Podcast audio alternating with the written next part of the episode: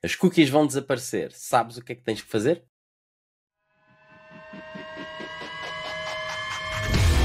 Welcome to the Marketing Square Podcast.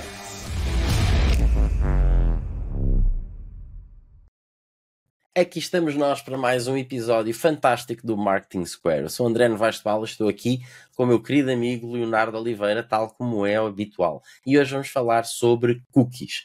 Uh, e claro, já há muito tempo que se anda a falar sobre cookies, mas afinal de contas, qual é o impacto que vai haver num cookieless world, não é? Quando nós não tivemos cookies para poder controlar o que é que está a acontecer com o nosso marketing. E hoje começo eu, Léo. Portanto, vamos lá.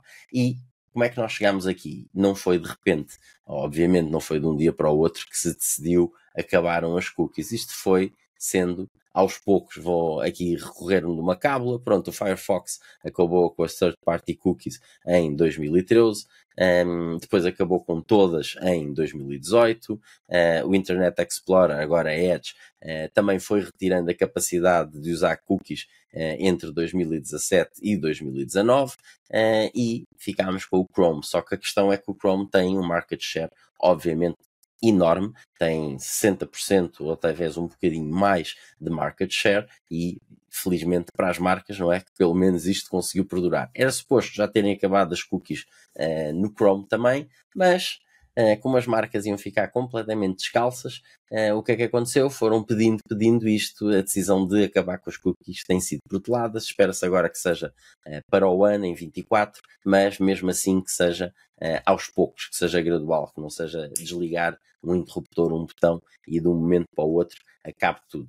Uh, por isso, vamos ver o que é que uh, vai efetivamente acontecer, mas claro que isto vai ter um impacto enorme no marketing uh, das diversas marcas e vamos agora discutir um bocadinho como. Léo, take it é, Vamos, é isso, vamos começar primeiro pelo, como disseste, o que é que levou a isto efetivamente, não é?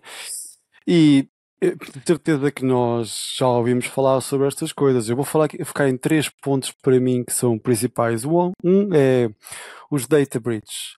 Né? Um, a nossa data um, é constantemente usurpada. Nós estamos registados em muitos sites, sites às vezes já nos registamos há 5 ou 10 ou 15 anos e uh, nunca mais lá fomos, mas no entanto essas plataformas já provavelmente foram hackeadas e uh, o Google foi hackeado, a Microsoft foi hackeada, a Adobe foi hackeada, portanto, se esses são hackeados, também as, os retailers, os retalhistas e outras marcas mais pequenas também se podem ser hackeados, né? E nós vamos deixar também um site onde vocês podem checar se o vosso e-mail e os vossos dados já foram hackeados, está em alguma base de dados. A parte interessante é que quando um site é hackeado, na grande maioria das vezes, a primeira informação que eles tiram é o e-mail. Tem uma base de dados que levam o vosso e-mail. Mas eles podem levar o vosso nome, a vossa morada, o número de conta bancária. Podem levar uma série de informação que é pessoal e privada. E isso é um, um primeiro. O e deixa-me só dizer que é uma questão muito importante e perigosa, porque isto não é só para saberem algumas coisas sobre nós e serem dados ou poderem depois enviar-nos e-mails de spam e coisas desse género. Não, roubo de identidade é com este tipo de informação que acontece, não é? Porque depois sabem dados vitais sobre nós, eh, que são os números de contribuinte, cartão de cidadão, esse tipo de coisas, e depois sabem aqueles outros dados secundários para responder àquelas perguntas, muitas vezes que nós temos de segurança, uh, acaba. E o problema com o roubo de identidade é que, mesmo estando provado que não foi a pessoa que fez aquele tipo de ações, elas recaem sobre a responsabilidade dessa pessoa mesma. Portanto, se alguém comprou e há uma dívida, essa pessoa, até que se apanhe o culpado, é ela que vai ser responsabilizada por isso, independentemente de todas as partes saberem que não foi ela que fez. É, que é um pesadelo que dura uh, anos e, e, anos e anos para resolver. E eu posso falar a primeira pessoa porque eu passei por isso, onde a minha, a minha identidade foi roubada e andava alguém a passar férias na Suíça, na França e gastar balúrdios para fazer-se passar por mim. E eu tive que provar que não era eu, não podia estar em dois sítios ao mesmo tempo mas é, é, um, é um exemplo. E porque é que isto é importante do Data Breach? Porque muitas vezes nós fazemos login automático quando abrimos um browser, porque pedimos ao, ao, browser para guardar os nossos dados. E isto é com base em cookies, não é? Então, esta informação, ou esta ferramenta levou a muitas data breaches. A outra, outra importante também é o uso indevido de data desses dados por parte de marcas, entidades e, e plataformas, os chamados bad players, porque em todas as indústrias, e advertising não é exceção, uh, há os, bom, os bons players e os bad players. E aqui vocês lembram-se do, do caso do Cambridge Analytics, mas não só. A meta foi processada em 5 bilhões de dólares na altura, mas há muitos, muitos casos como este. Por final, só para terminar, o, um, um, caso muito importante e que gerou bastante buzz nas últimas semanas é, é, tem a ver com a má experiência dos utilizadores, porque muitas vezes nós estamos a ver, uh, estamos a navegar na web e estamos constantemente a ser bombardeados por pop-ups, spam e essas coisas todas. O que a verdade é que há uma quantidade enorme de sites que são criados para advertising, são os sites MFA, eh, são Made for Advertising, uh, que um, há uma série já há uma série de intervenientes a lidar com isto e há uma série de intervenientes também a beneficiar com isto, porque isto dá para gerar muito dinheiro e prejudica toda uma indústria. Como consequência, levou ao surgimento do, dos adblockers, que muita gente usa, ao aparecimento de browsers que, e motores de busca que protegem a, a privacidade do, dos utilizadores, ou seja, o DuckDuckGo, Duck. já provavelmente ouviram, o Braze, é um browser... Agora deixa-me dizer que sobre o DuckDuckGo, por exemplo, tem uma extensão que funciona por cima, por exemplo, do Chrome. E podemos estar a usar o Chrome à mesma, mas depois temos esta extensão que supostamente bloqueia, uh, enfim, informações de passarem para o outro lado da Google, por exemplo. Ótimo. E até há um, browsers e motores de pesquisa que até re renumeram remuneram uh, se pelo número de pesquisas que tu fizeres lá. Obviamente que é um valor muito irrisório, mas se fizeres mil pesquisas por semana já, já há algum dinheiro, né? Mas pronto, é, e também há apps para, mensagem, para envio de mensagens encriptadas. O Telegram cresceu exponencialmente com o escândalo, o escândalo da, da Cambridge Analytics, por exemplo.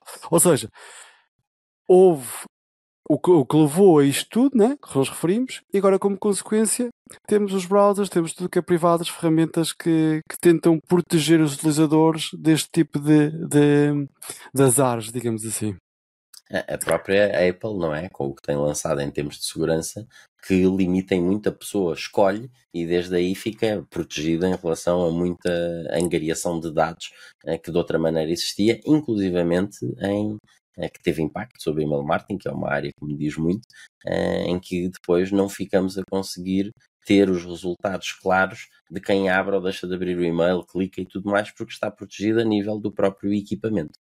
Uh, agora, qual é que é o impacto que isto tem para as marcas sem cookies? Pronto, targeting, adeus. Retargeting, adeus.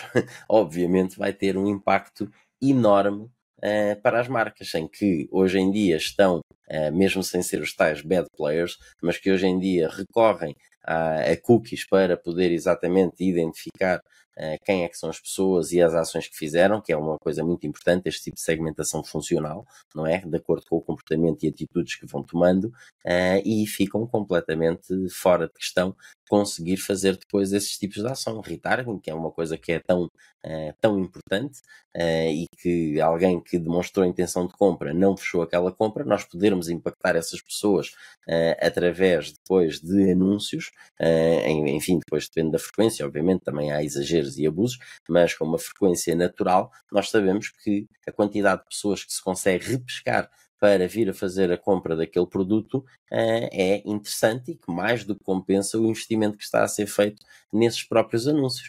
E tudo isso fica extremamente limitado uh, numa questão relacionada com estas. Inclusive, depois uh, tem um impacto também nos próprios publishers. Porquê? Porque depois o que é que acontece? eles não conseguem ter esses dados para poder apresentar certas soluções de anúncios. Queres explicar um pouco mais sobre isso, Léo? Sim, é, está, passamos das marcas e quando há o impacto nas marcas, depois também há um impacto para, o, para os publishers, para os sites, para as plataformas, não é? Porque essas plataformas vivem muitas delas de advertising. Vivem muitas delas de ter o seu espaço para os, os anunciantes, para as marcas aparecerem e uh, comunicarem com os utilizadores e ganham um share, uma percentagem do valor do clique. Portanto, uh, o impacto para nesses, nesses websites, obviamente que a monetização é impactada, o revenue que eles, que eles têm é impactado.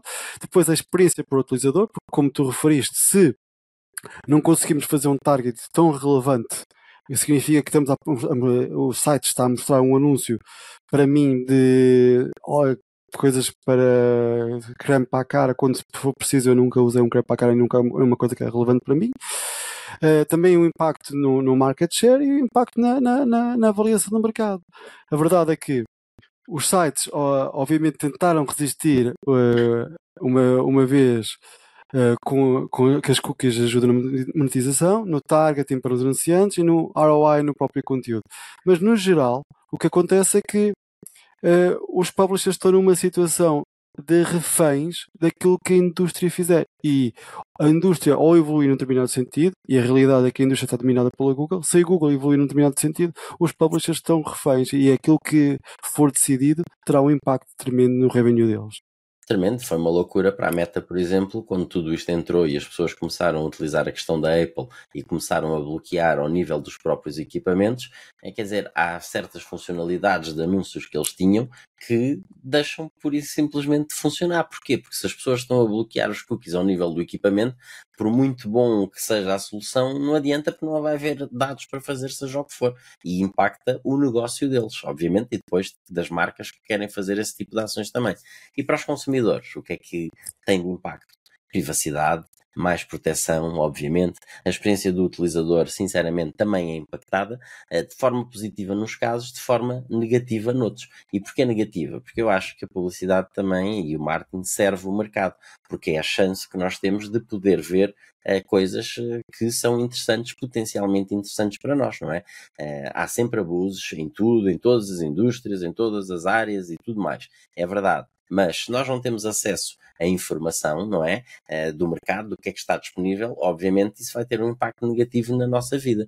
E qual é que é a questão aqui? É que para o utilizador uh, vai ter menos impactos, mas os impactos, que é ok, pode ser positivo por esse lado, mas depois vai ser negativo porque os impactos que vão ser, vão ser, vão existir, vão ser muito relevantes. E é uma coisa engraçada de vários estudos que vão aparecendo em que as pessoas dizem que querem mais privacidade, mas ao mesmo tempo querem mais personalização. Quer dizer, e que infelizmente um não liga com o outro. Se nós não sabemos informações, não conseguimos personalizar. Pronto, e isto aqui é impacto direto, não é? Não há anúncios uh, que sejam depois tão relevantes como os que nós conseguimos fazer quando tínhamos acesso a estes dados. E quem e é que tu achas também... que ganha com isto, André? Quem ganha, não sei. Quem perde, acho que no fundo perdem todos. Que uh, tem que se fazer um trabalho de, de educação junto das próprias marcas e mais do que tudo, eu não acredito em, em restringir e leis e essas coisas todas, tu já me conheces, não acho que é o caminho, mas todos uhum. estes casos de abusos forem expostos e bem expostos, as marcas são forçadas a, a, a restringir as suas ações para aquelas que são uh, de bom senso e moralmente corretas. Portanto, seria uma forma de se eventualmente conseguir fazer isso. Mas uh, as pessoas acham que isto é boa ideia, mas definitivamente, primeiro, todos temos negócios, não é? Alguém trabalha em algum local, portanto, uh, o seu impacto vai existir ao nível da empresa dessa pessoa que vai ficar limitada. Do, do ponto de vista privado e individual, uh, aparentemente é bom, mas vamos começar a ver palha em vez de vermos coisas que são pensadas muito mais direcionadas para nós e que são anúncios relevantes. A, a realidade é que é ainda não. Pois, a realidade é que ainda não existe uma, uma solução consensual e daí o adiamento que, nós, que tu referiste há bocado. Um, há várias soluções independentes que não sei se a palavra solução é a ideal, uh, mas é quase um workaround que, que estão a desenvolver, plataformas que desenvolvem isso, usarem outros sinais que não são as cookies, usarem, por exemplo, first party data é provavelmente a solução mais uh, efetiva, mas a forma como se faz a utilização dessa first party data um, ehm, é, pode ter vários caminhos e depois a first party data é limitada, é limitada aos dados que tu tens. Mas depois como é que tu vais, por exemplo, aos lookalikes ou uh, uh, utilizadores com perfis similares uh, e todo, toda essa, essa parte. A Google, eles estão a investir no, numa solução que é o Topics API, que é parte da Privacy Sandbox que nós já referimos aqui anteriormente, mas é uma solução em que eles tentam manter a privacidade de toda de todos os dados dos utilizadores e, e ao mesmo tempo incentivam as marcas e as agências a porem lá a data e depois a fazer matching da data para a, a fins de, de, advertising. A Mas recomendação. Fica tudo do lado deles. Será que alguém Exatamente. entregar tudo a uma entidade? Pois, a questão é essa. Agora estão a tentar, há outras plataformas que, efetivamente, obviamente, veem a, a oportunidade, estão, estão a tentar surgir com como se fosse um data hub, que é basicamente um, uma plataforma para agregar toda a informação dos diferentes intervenientes para depois fazer uh, a interligação com as plataformas de advertising, quer seja Meta, quer seja Google, quer seja Amazon, whatever, e depois fazem a aplicação e criam campanhas a partir dali usando aquela data. O que nós recomendamos é que se testem os mecanismos e que se esteja atento, porque há de haver, todo, toda a gente vai dizer que tem a solução para resolver este problema, há de haver muitos a dizerem o mesmo, mas efetivamente nós nem sabemos como é que o problema se vai desenvolver, quanto mais eh, surgir com uma solução, não é?